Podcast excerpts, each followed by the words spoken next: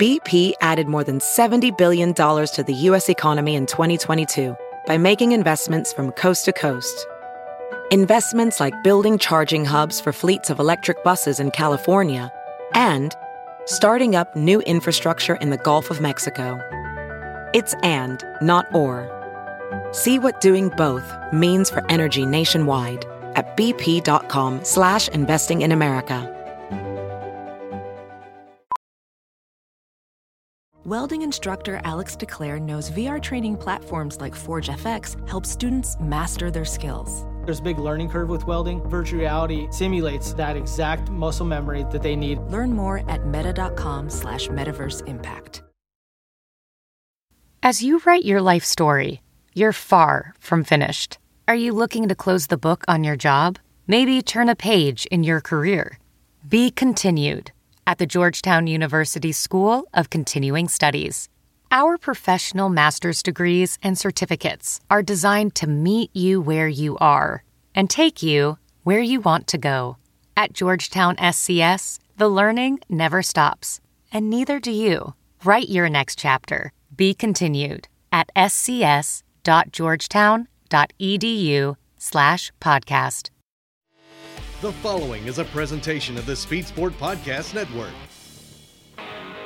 Mike Wallace doesn't have all that much driving experience. For the last three or four years, he's put in his views in this business. Mike Wallace comes down to the line. He'll pick up the win. It's Fast Car to NASCAR with Mike Wallace. The battle's for the lead. Mike Wallace gets by Jason Leffler. Mike Wallace comes off turn number four. A great move in that corner. He comes to the line and will win. From grassroots to the top of the racing world.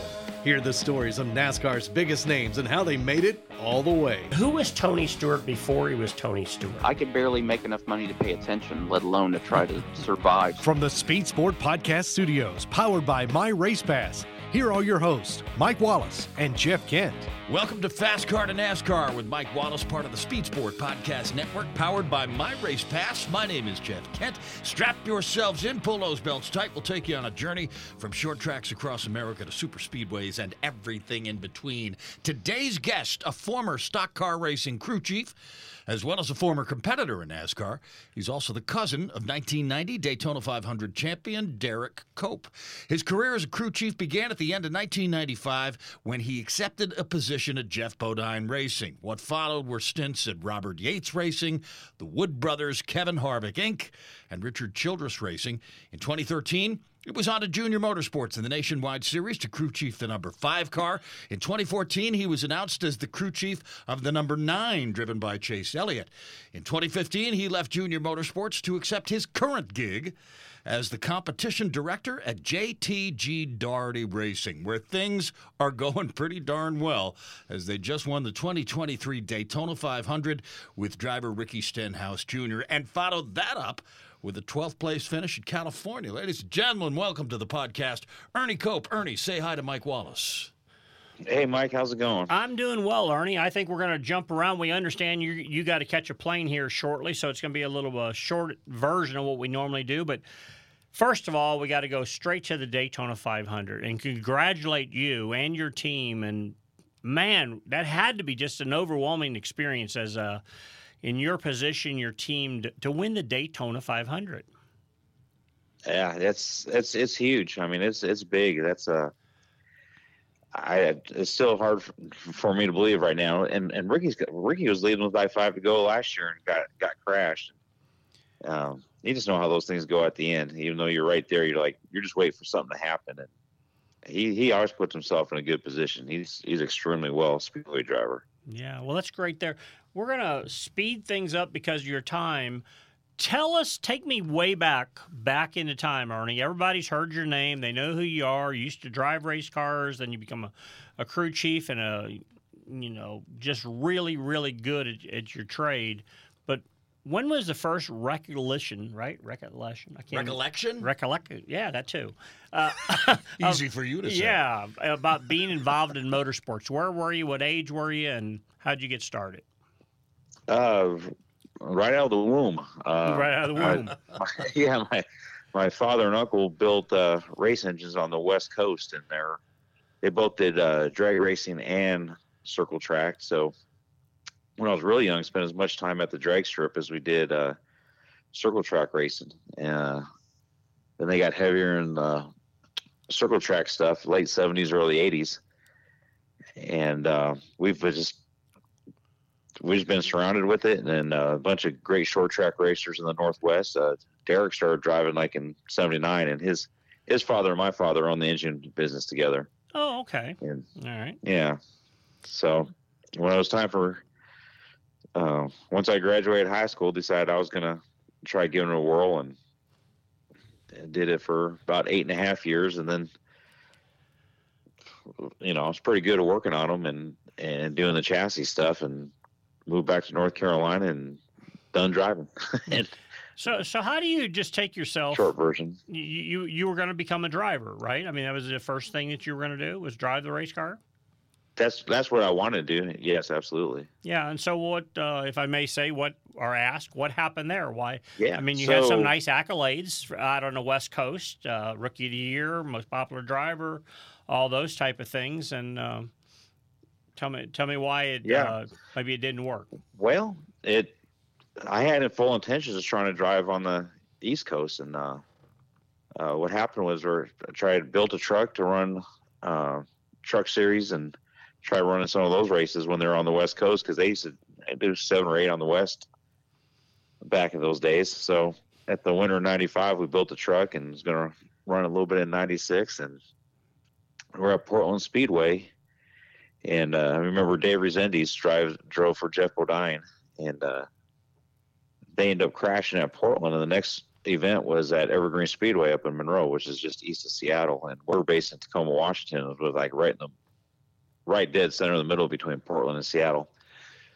So they asked if we had any shop space and uh, to help, you know, to work fix on their truck and, and get it ready for Evergreen. So they did and hung out with those guys all week and it was just myself and my father and Chuck Glenn, uh, guys who helped me since um, I started racing and working on my stuff. And we got our stuff all prepared. And, and Danny Dias, I remember if you remember Danny, uh, he was crew chief for Rezendes at the time. And Yeah, I, I do Uh, actually. Yes. yeah, good guy. hmm I think he actually passed a few years back, but uh, super good guy. Uh, total racer, and and then you know I did. I had to build my own motors. That's the only way I could afford to do it. Right, couldn't afford to buy them, so we uh, maintained our own engines and worked on our own stuff. And went back from Portland. We pulled the motor out. You know, back the bearings. I had one engine there for the that was truck legal, and uh, changed valve springs, all that stuff. Did body work and we get done and uh, Danny, we go to the next track and Danny stops me and goes, Hey, I told Geoff Bodine about you and he told me to hire you. I said, Told him what about me? He I told him you can do everything and you'd be perfect for a truck series, blah, blah, blah. And I just had my son Blake and trying to race and I was like, all I heard was, uh, pay, you know, family insurance and all that stuff, you know. So I was like, you know what? you know what? I got nothing to lose. I'll go back and do it. I'll bring my equipment back there, and if I get a chance to race, I'll I'll race it. Oh Take wow! one So, thing at a time. so you went from being wanting to be a race car driver to being offered a, some type of job position, and and Correct. You, yeah, and you took that and moved back here. Yeah. So what Okay. it did was I was actually uh started out as the engine tutor slash I set the trucks up. Kind of did everything then. And uh back then you had to change after practice for the race. You had to change valve springs, so I did that every week, and I set the set the trucks up in the shop and just did what back then everyone did whatever you had to do. One day you're putting in crush panels, one day you're uh, wiring it. Uh, next day you're setting it up, you know. So you never knew. It was actually fun back then. Yeah. So did you? Uh, may, maybe I have myself confused. I could have swore I raced against you a few times. So uh, did you? You not- may, you may have. I mean, You may have. You raced over here a little bit, didn't you, or now and then, or I did. So I ran. I ran. I ran Martinsville. okay. I ran track at the end of the year at Martinsville that year. Didn't do real well, but uh, I ran uh, when I went back out west. I got to run uh, Mesa Marin because I, I ran there a bunch in uh, Southwest Tour Car. Um, and then after that race, it was kind of way underfunded deal, and kind of they had kind of had a home built motor, the whole thing, and I was like, that really opened my eyes. That they ran 25th all day, just driving as hard as you can drive, and I was like, I don't want to do it like this. yeah. And it's too much like and, uh, work. and not, but no, it was just like the chance of getting a good opportunity and and, and running and running uh, running something that was just not good equipment. And uh, and not everyone tried that you know whatever. It was just it wasn't I didn't want to drive that way. Yeah. and so I decided you know what? I'm just gonna I just kind of clicked I just clicked it off and said you know what? I'm going to raise a family and I'm pretty good at working on them and and I'm confident in it so I just kind of I just like flipped the gears sold all my stuff and never looked back. Man, congratulations to you because most of us kind of try to die on the vine trying to hang on to that deal. You you were Yeah. smart enough to just jump in and go, hey, I, I just go make a living this Soar other with way. your strengths, yeah. Yeah, I mean, just, Yeah. yeah. worked out. So uh, e- even though this isn't about you, I'm trying to. You mentioned Derek Cope in the start of the show. Who were the the two sisters, the Cope twins? They used to say. Was that related That's- to you in any way? Or They were that's uh Derek's brother Darren. okay, Uh, that's are his daughters. okay. I was just curious. I was thinking about things on the show, and I thought, what, what- riding up here today, I thought, whatever happened to them? Where did they go? And so yeah, but you know, I'm not exactly sure what they're doing these days. I haven't, uh, I don't do a good enough job of keeping up with everybody. Just well, kind of that's it. do my own thing. Takes too much work to keep You, track of you everybody might be a little busy. you know, really. yeah, yeah. So I don't want, I, don't want to lose this, but that got you back to the East Coast. So you're going to be a race car driver. Didn't turn out quite the way you wanted. You're smart enough to go. You know what? I'm just going to raise a family. I'm going to get a job. I've been offered a position. So let's fast forward because you know I don't. Again, I don't want to run out of time. And if we back up things, tell us in present day exactly to, to this day over JTG because I mean, my gosh, you guys just won the Daytona 500 and I believe you you have a general manager slash vice president of competition title. What does that entail? How do, what do you have to do with the race team that allowed that race team to win the Daytona 500? uh, I, I run all the day to day. Uh, so whether it's uh, Well, budget, uh, what parts we get, uh, setting up our alliances. We this year we set up we got an alliance with HMS, which without that, you know, that that made a huge difference. And you see these first two races, we are more competitive than we ever did. and a- HMS is Hendrick Motorsports. We're referring to Hendrick Motorsports, Okay. correct. So we had, uh, which you met him, uh, uh, Gordon Smith Yes, bought in the company a few years ago, and he become involved, and he took over the competition side where Tad is always really good on the marketing side. So Tad concentrated on marketing. Gordon uh, con- uh, concentrated on competition. So Gordon Gordon runs the race team side. Tad runs the marketing and advertising side. So I work on a daily basis with Gordon Well, and he he just kind of gives me a free hand of, uh, and I, and I love it. He was like, "What do we need to do to get better?" And I was like, "You know, we need. We're trying to do this by ourselves, single car team. We need a good alliance. Chevrolet's been good to us, and uh, just like being loyal and sticking with one person, you know. And I I feel good, and we put it all together, and uh, that was a big turning point. Is him coming in and and just and just the question, what what do we need to do? Actually, we were having dinner we saw you uh, at dinner that night when we are kind of going over what do we need to do to get better meeting. well, I, I guess we, we laid some good voodoo over top of you. we- that's right. That's right. We did. Yeah, yeah. Well, we through that conversation, you made some decisions, and uh, here you won the Daytona 500. But so you know, that's a really unique position. I've never. Uh, I met Gordon. I remember talking to the man. Very nice gentleman. You, you were very nice to introduce us. Where did he come from? Where I mean, you don't hear of a lot of race teams that have a multitude of partners, and especially in this situation where one says, "Look, I'll take care of the competition. You guys go find the money and handle the marketing and all the other sizzle that goes." How, how did that come about? Do you know? Well, he's uh he's from Hawaii. He uh a business guy. He was in oil tankers and barges and tugboats. He come from that industry. And uh he uh I, I know he was friends with Landon Cassill. I'd rather have him tell his story exactly to get it right. I don't want to mess it up, but uh he Well, helped Landon you, out. You'll have to hook him up on in the show past. one time. I will. Yeah. I will. Matter Okay. of fact, I will. Uh, I know he's he was helping Landon. They had a mutual friend, and then Gordon he just ended up loving the race and decided he wanted to uh, buy into a team. And I believe Cal Wells, uh, who Gordon's friends with, I told him, you know what, I think there's an opportunity at JTG that they're looking for a partner. And like I said, I don't want to get the story wrong. Yeah. But I, I believe that's how it all come to be. I'm sure you had a pretty good handle on what the story actually is. So I'm, yeah, yeah, but I hate telling someone else's because I, I, don't want to leave stuff out or speak speak incorrectly. Yeah, well, it gives us opportunity, especially if, my bosses.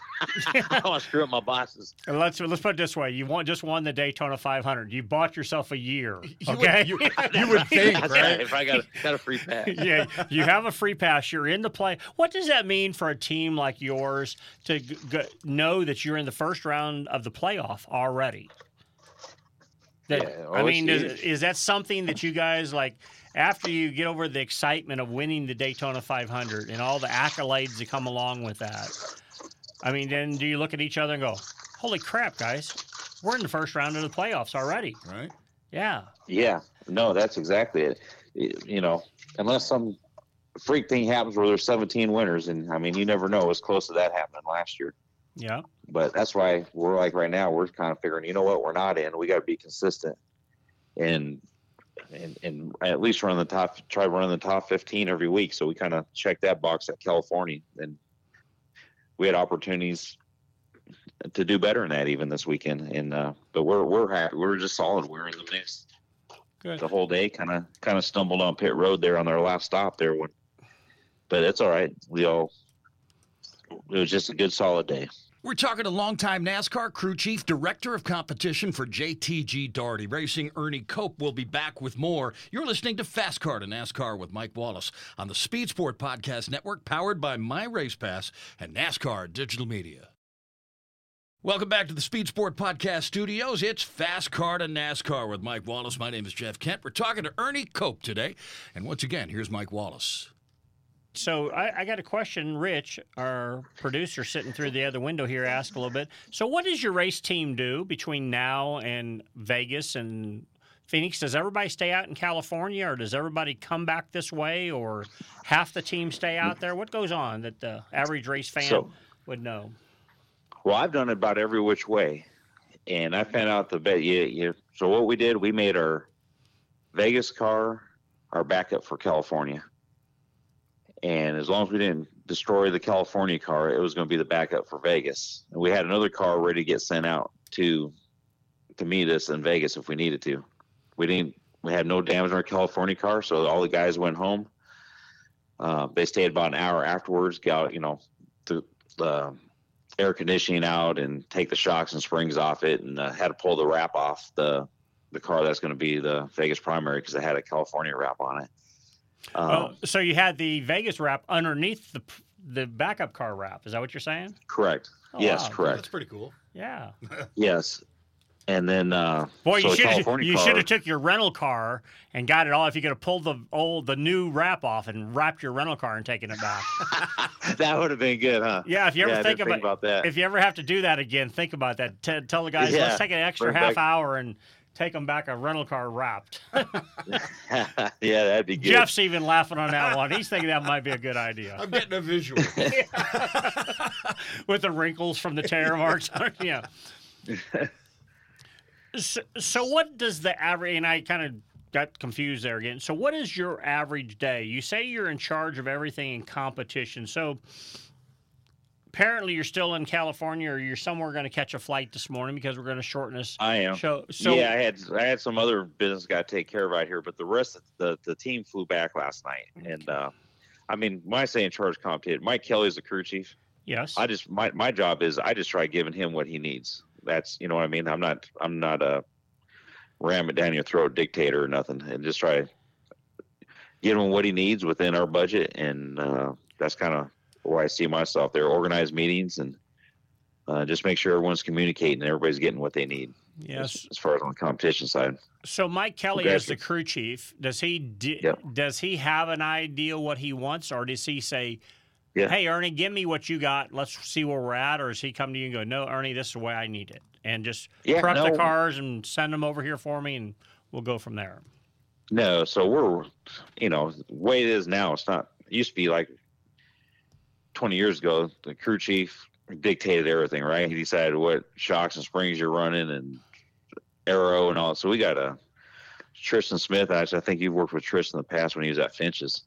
Um, he's our vehicle dynamics guy, so he pretty much does all the vehicle dynamic part of it. And Christian Slint's our aero guy, so he does the aero stuff. And then Mike Kelly, being the crew chief, he you know he's he's into it. He's digging with them too, and they're all talking about it, and uh, kind of a community effort deal. And then uh, Mike's Mike's really good at being organized, getting a game plan, and uh, the experience. And that's why I like having a, a racer that's been around being a crew chief. I know a lot of guys have went the engineer route, which is fine, but I like say master cylinder goes bad. I want I want someone that has experience, knows how to fix, you know, troubleshoot a issue also. Sure, sure. So just because Jeff, tell, tell Ernie how many people listen to the show. Well, Ernie, the whole world is listening. So you know, I mean, that's that's a lot of folks. So the entire world. Okay, I got And that's a lot of listeners. Yeah, world. the entire world. So what is a vehicle? What did you say? A vehicle dynamic, dynamic, or what did you? That's the vehicle dynamics. Is like as far as uh, uh, pivot points for upper and lower control arms, uh, uprights. Like they used to be spindles, they call them uprights now. Um, just the geometry, the front and rear geometry. All it's all four independent now. We used to have uh, what they call truck arms and, a- and a solid axle. Now it's four wheel independent suspension. So not only do you have the we saw say you know the front pivot points, now we got rear pivot points and shocks and springs. It's more or less all the stuff that's trying to make the tires grip, right? Trying Mhm. to put the car on the racetrack, cambers, caster, toe, all that stuff is the vehicle dynamic part of it. And then the aero guy, he's and they Tristan and Christian both work close together, so they you know getting an aero balance with a mechanical balance put together. So he'll decide, you know what, our the we got an underwing now, so which is way more powerful than the outer. So that's he sets that every week and uh, goes. We got a Hawkeye at the shop, just like they tech with. So you know you got to make sure you're maxed out, taking everything that where you want it uh, before it leaves the shop. So a Hawkeye is that the fans that are listening know that's like the the part of the room of doom, right? You roll it in there and it's got all these cameras that measure everything. Is that how that that unit works? Correct, correct. So that came out to be, I'm going to say five, six years ago, maybe four. We used to use templates. Used to have, I bet you, 35 inspectors, and you had all the different stations. They'd use handheld aluminum templates to go through tech inspection, and it was kind of uh, the mercy of what kind of mood they're in, and uh, you know, th- you know, that's no good, or you know, they called what they had red, blue, and green. Red was like seventy thousand. So I think blue was a hundred, and I don't remember. Green was like a half an inch or a quarter inch or something. And uh, if they have what they call a no no go no go gauge, so if the if it was red and red went under, which was the seventy thousands went under their template, you had to fix it. And it was a matter of how they held it and versus how they held it versus how you held it. Now it's all camera, so it takes it all out. You put it in there, shoots the room, uh, shoots, takes all these pictures, and uh, displays the image. And it, it's it's black or white. It's either you either pass or you fail. Boy, that, that throws away the old days of buying a guy a round of drinks or dinner the night before, doesn't it? I mean, that did it does, and it's yeah, I mean, the guys anymore, you can't even buy them off like they used to. no, I know. Yeah. I know. That's and we've all done that too, and back in the past. So, but none of that no more. Yeah. so after you're all the dynamicists, everybody preps the car, and you, you got the car that agreed that this is what we're going to race. Then you have a chassis shop or an assembly shop. I guess is there a chassis Yep. shop anymore, or is it just an assembly Nope. shop? Nope, just assembly shop. It's uh, don't hang bodies. You know, it, like I said, it used to be car factories. Now it's uh, you buy the parts and you bolt them on. You just got to Mm. decide what's where you're going to bolt them onto. Yeah. So uh, I've listened to everybody over the last year and a quarter here, a year and whatever, year and a start, we'll say it that way. Talk Yeah. about these parts and pieces for these race cars. And uh, I believe we were talking to Richard Childress two weeks ago. We had Richard on the show. And just to let you know, too, Ernie, uh, Jeff and I have done some statistical studies. And normally, if once you come on our show and you just won, but expect another win in the next month because okay, when we'll you appear it. when you appear on this show, good things happen. Now you just won the Daytona 500 a couple of weeks ago. Good race in California, so you're ahead of the curve. okay, well that's but, good. But good things will happen. Yes. So I was, uh, we had Richard Childress on. I was talking about the story of uh, these new cars. And uh, I remember Richard telling me years ago, he goes, Man, I'm just tired of NASCAR trying to save me money. I'd, I'd rather us just do it ourselves. And I says, and I says, I'm sure they saved you money on this car, and there was no hesitation. And Richard's an all NASCAR guy, you know, and he's like, not Yep. one bit. I cannot believe how expensive these cars have got, you know. So, Yeah. uh, does that affect the way you guys race? I mean, did it has it done anything that it, you really? And I'm not looking for you to condemn anything. I'm just asking for some facts. Yeah. Is it I'll a tell you the good? Is it a good thing for the race teams? This new car, or do we know yet? I think it's still out there. I mean, it takes a lot less people to do it. And is that the best way to save money? I don't know. I mean, it affects a lot of folks. Are you spending But, uh, money in other places? Are you spending more money yeah, for on the the parts? car. So the cars, yeah, Okay. they're brutally expensive. And supposedly, we'll see how it goes out. They said uh, three to five years, it's it'll start paying dividends. So Hmm. we'll see. There you go. So, so as the cars, you, we're getting back to the final prep because you're in charge of all that. You get you went through all your dynamic, your chassis setup. When the car's sitting there, are you is the car sitting there blank, or do you already know what the wrap going on that car? And I s- assume that's Tad Geschickter side.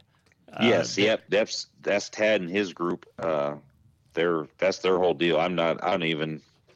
I have nothing to do with any of that. Um, that's that's totally their deal, and they do a good job of having paint on the car every week, having Okay. having sponsors. So that's that's kind of his his wheelhouse. Yeah, so a little history we were talking about. Jeff's a big sports fan here. He does television on radio on football and basketball. So Big baseball fan. I love golf. Yeah, And I watched flag to flag coverage of the race yesterday. So there you go. Yeah. So I, I clearly have no life. you clearly have no Yeah. So as we all know, Brad Daugherty over the years, Yep. he's been around the racetrack forever and ever. I want to, you know, there's been a lot of press and publicity this week about Brad being one of the first minority or the first minority car owner.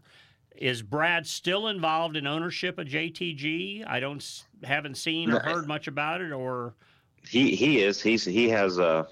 I'm not exactly exactly sure how it's all split up, but I, he he has a stake in it. hmm And did you does uh, some something like the Daytona 500? Did you get a did you or the team or group get a call from him, or you show up at the shop and go, boy, "Boys, hell of a job, man. That's yeah, no, I talk to Brad all the time. I Okay. uh, I talk to him before or after. And trust me, when things ain't going good, he's the first one to call. Hey, what we got going there? I had that opportunity to fly back with Brad a couple times on my brother Rusty's plane. Brad sat in the back, or we both sat there, and man, what a, what a cool dude he is. Had an incredible NBA career, and then uh, just really College- loves college racing. as well, really yeah. loves racing. Uh, he does, and he's just uh, he's just even outside of racing, just talking to him. I mean, he's got a great personality, and he's he's he's funnier than heck too. I mean, he's, and him telling stories. I mean, he's he's very uh, just very entertaining and good guy to talk to. Well, great. Well, Ernie, uh, Jeff, I don't know. What do you? We're, we're, he's Well, on a it's- it's- short it's- time schedule here. Obviously, So you yeah, you've got to uh, hop on an airplane, but uh, you've got this week, and then and then we're racing in Vegas uh, this coming weekend. So, what do you expect when you get there? Yep. And, and you know, what's Vegas going to be like for uh, for your team? For our team right now, we just want to keep building on how it started. I mean, just be competitive, like we have been the last two weeks, and uh, I I feel like utilizing the help we're getting from HMS is surely getting us a closer closer starting spot for sure. Help, Um, help, help me with that um, help from HMS, and I we only got a couple of minutes so we can talk about it. But what what kind of support? How did what do they do to help you other than build good motors, I presume? But what else do you get from them? People ask Well, all the time, "What is a technical alliance?" It is. They give you recommendations of uh, chassis setups and aero. Just they just get you. They get you information. I mean, you still got to make your decisions based on the information they give you. They don't come over. You know, they don't come over and set your car up, but they give you. They guide you in the right way. It's like like when we started getting the information, it's like you didn't know what you didn't know. So it's been, and we've had a great relationship. We've been getting engines from them since 2018, and it's been a great relationship. And um, it's it, this is even making us. This is going to take us. Hopefully, we can be become more consistent. And we haven't even really talked to outside. I've I've been on a, few radio shows stuff. I've never even mentioned anything about the alliance before because it's just um, one of those deals. We just kind of don't talk about it. We'll just go in there and hopefully we get better. Then we can people ask, hey, wh- what was the difference? Yeah. And, that, and that's between Gordon coming on and making sure we're getting what we need, and being able to spend the extra money to to get in an alliance with them, and it's been great. Well, that's good to hear, and congratulations. I mean, you hear about alliances all the time, Jeff. You know, but and I've heard a couple teams that transferred what I they shouldn't say transferred, ch- changed their alliance over the winter because they didn't feel like they were getting enough support from the quote, alliance they had already. So absolutely, Yep, and I've been part of those situations. I've been on the team that was giving the support. When you're the one giving it, you're like, man, we don't want to give all our stuff away. I got you. and I get that too on their side. And then uh, I've been on one where you you weren't getting what you needed, and then like right now, I've, I I got no complaints. It's been phenomenal. Well, sounds good, Ernie. We know you got a flight to catch. Jeff, you got anything for Ernie you need to get out of him? I'm good. Uh, Ernie, good luck in Vegas uh, this weekend and for the rest of the season, too. I hope you guys uh, continued success, you know? Yeah. Okay, well, I appreciate it, guys. Okay, just to let you know, you All right. you owe us thirty minutes. I do. I'll, I'd love to come back, and I'm sorry, I didn't know. I didn't know it's like a. Uh, no, I this, should have looked into what the venue was. Uh, yeah, this is a war. when I said their flights and everything here, and I was like, uh, I thought it was like a 10, 15 minute radio call and show tonight. And I thought, I got when you're talking about segments, I thought, how long is this? Yeah, I was like, well- "Ooh, sorry about that. This is a world show. I definitely owe you one. Yeah. Worldwide. You didn't, you didn't know it was a life story kind of thing. Yeah. I, no. Yeah. Well, Ernie, thank you very much. Congratulations to you and your team on the Daytona 500 win, and much success for the remainder of the season. All right. Well, I appreciate it. Thanks, guys. There you go. See ya. Sure to See you. go. Thank you. You're listening to Fast Car to NASCAR with Mike Wallace on the Speed Sport Podcast Network, powered by My Race Pass and NASCAR Digital Media. Welcome back to the Speed Sport Podcast Studios. You're listening to Fast Car to NASCAR with Mike Wallace. My name is Jeff Kent. We just had a very nice conversation with Ernie Cope, who is the Director of Competition at JTG Daugherty Racing. Uh, tremendous success as a crew chief throughout his career. Uh, he's getting ready to hop on a flight and head back east after the race in California yesterday, Mike. But uh, hey, congratulations, Kyle Busch, on that win yesterday in California. And the fast car to NASCAR with Mike Wallace feather in your cap continues. Because Richard Childress was on the show two weeks ago. Richard talking about their, you know, his new relationship with his generational driver Kyle Busch. They did well at Daytona, got wrecked late, and they won the race in California. Well, it's because Jeff Kent, you'll you make them aware that the whole world is listening. you If- know, If you're a guest on this show, good things will happen. it sure seems that way, doesn't it? We've had a good good string of people that we've had as guests have have uh, nice things happen to them. So them. I found myself being happy for Richard Childress, though. You know what I mean? After talking to him a couple of weeks ago and what uh, what they went through, you know, that had to have been a huge deci- decision to go out and recruit Kyle Busch, and it's paying dividends already. I mean, you know, they're back in victory lane. Richard looked pretty stoked. Yeah, I'd say he was stoked, and I was. Uh, you know how we all gather our information is talking to people that we know, or you hear things, or just listen to a television broadcast. And I was, uh, you know, with our interview with Richard, uh, and, and go back and catch that if you haven't. It was. It's really exciting that Austin Dillon, his grandson, said, "Hey, Papa, wh- what do you think about if we call Kyle Busch?" And right, isn't that how he said it? And it's Yeah. like. Well, you handle it. You get it together. The wives Set up the meeting and- yeah, set up the meeting, and we'll uh, we'll meet at the airport, the- The, Lexington airport. That way, nobody knows that we're in this conversation. And uh, I heard uh, Clint Bowyer make a comment during the television broadcast during the race of going, "Well, Papa might have had to come out of his pocket a little bit to make this whole deal work." You think? And I just thought that was really cool because it was like, But they did bring up the "Hey, hold my watch" thing too. so they we, did. They talked about that. I mean, that, you know, that's a big deal. I mean, think about the relationship that Richard Childress has with Kyle Busch now versus then. You know, I mean, he wanted to beat his ass. Yeah. When, when you tell somebody pull off your Rolex and look at your Danny Lawrence and go, here, hold my watch. I don't want to break my watch when I hit him. But they, they pulled it off, and um, I got to be honest with you too. I've never been a huge fan of Kyle Busch. I appreciate his his driving skills and whatnot. I mean, he's he's a great driver. But uh, you know, just me personally, I've never been a big fan. Um, but he seems different to me. His demeanor. Uh, there was a pre-race interview that was very good, and they asked him a lot of these type questions. And then in, in, in the post-race, I mean, you know, Well, what do they say, Jeff? And I'm, I think you, um, I think it's every sport, every business, every category of business this way. When you think you're really good, you might have a little bit of cockiness or arrogance to you, right? without a doubt. Yeah, and you deserve that. And sometimes you deliver it in the wrong way, but you got to have confidence in your ability. And I think he's done that over the years. He's And- delivered it the wrong way. Well, you know, maybe maybe he's humbled a bit. Yes, I, I believe he has. And uh, I was shocked yesterday. There was no booze for Kyle Busch winning. There was all cheers. Again. You know, and it's now, like, granted, they're in California, and those people are all nuts anyway. But, and, and and it looked like a great crowd, by the way. The grandstand was full. What do you do you realize what all those race fans put up with out there in California to watch those races this weekend?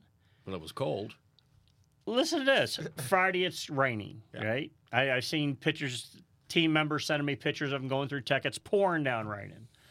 They're, they canceled the Major League Soccer game in Los Angeles. This event, that event, like every event got canceled because of going to have tr- tr- torrential downpours. That can't even say that word, torrential.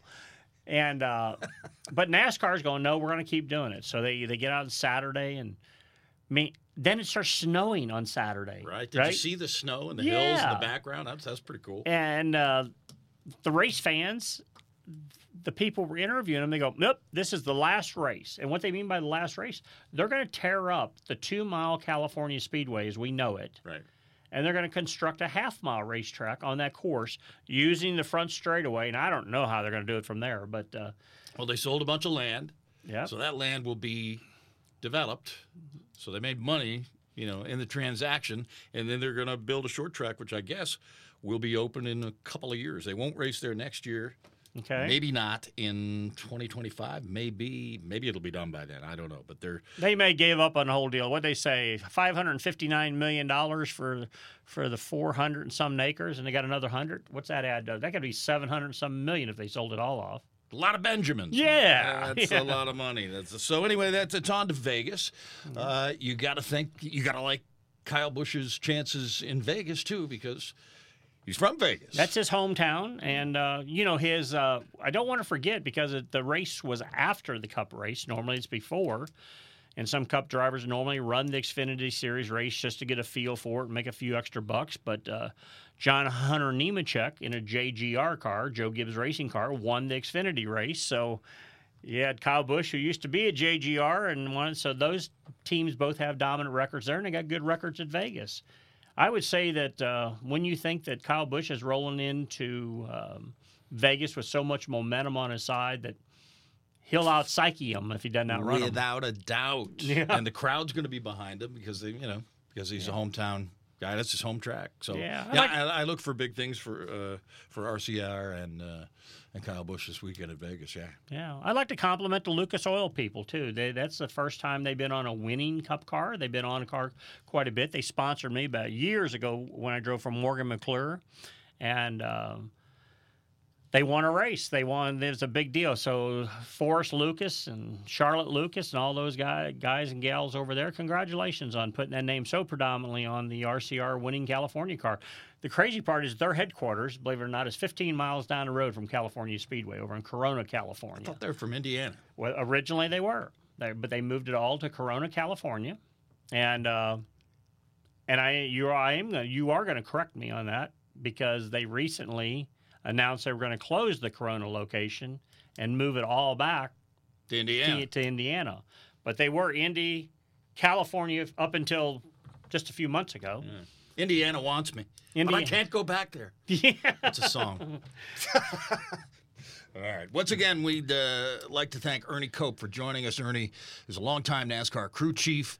Uh, he is the director of competition at JTG Daugherty Racing, right there in Harrisburg, North Carolina. Yeah, it's cool. You can just drive over to the shop, go in there if you want to take a tour. But uh, let's talk about just as we finish the show, up the Daytona 500. What'd you think about that? Did you enjoy it?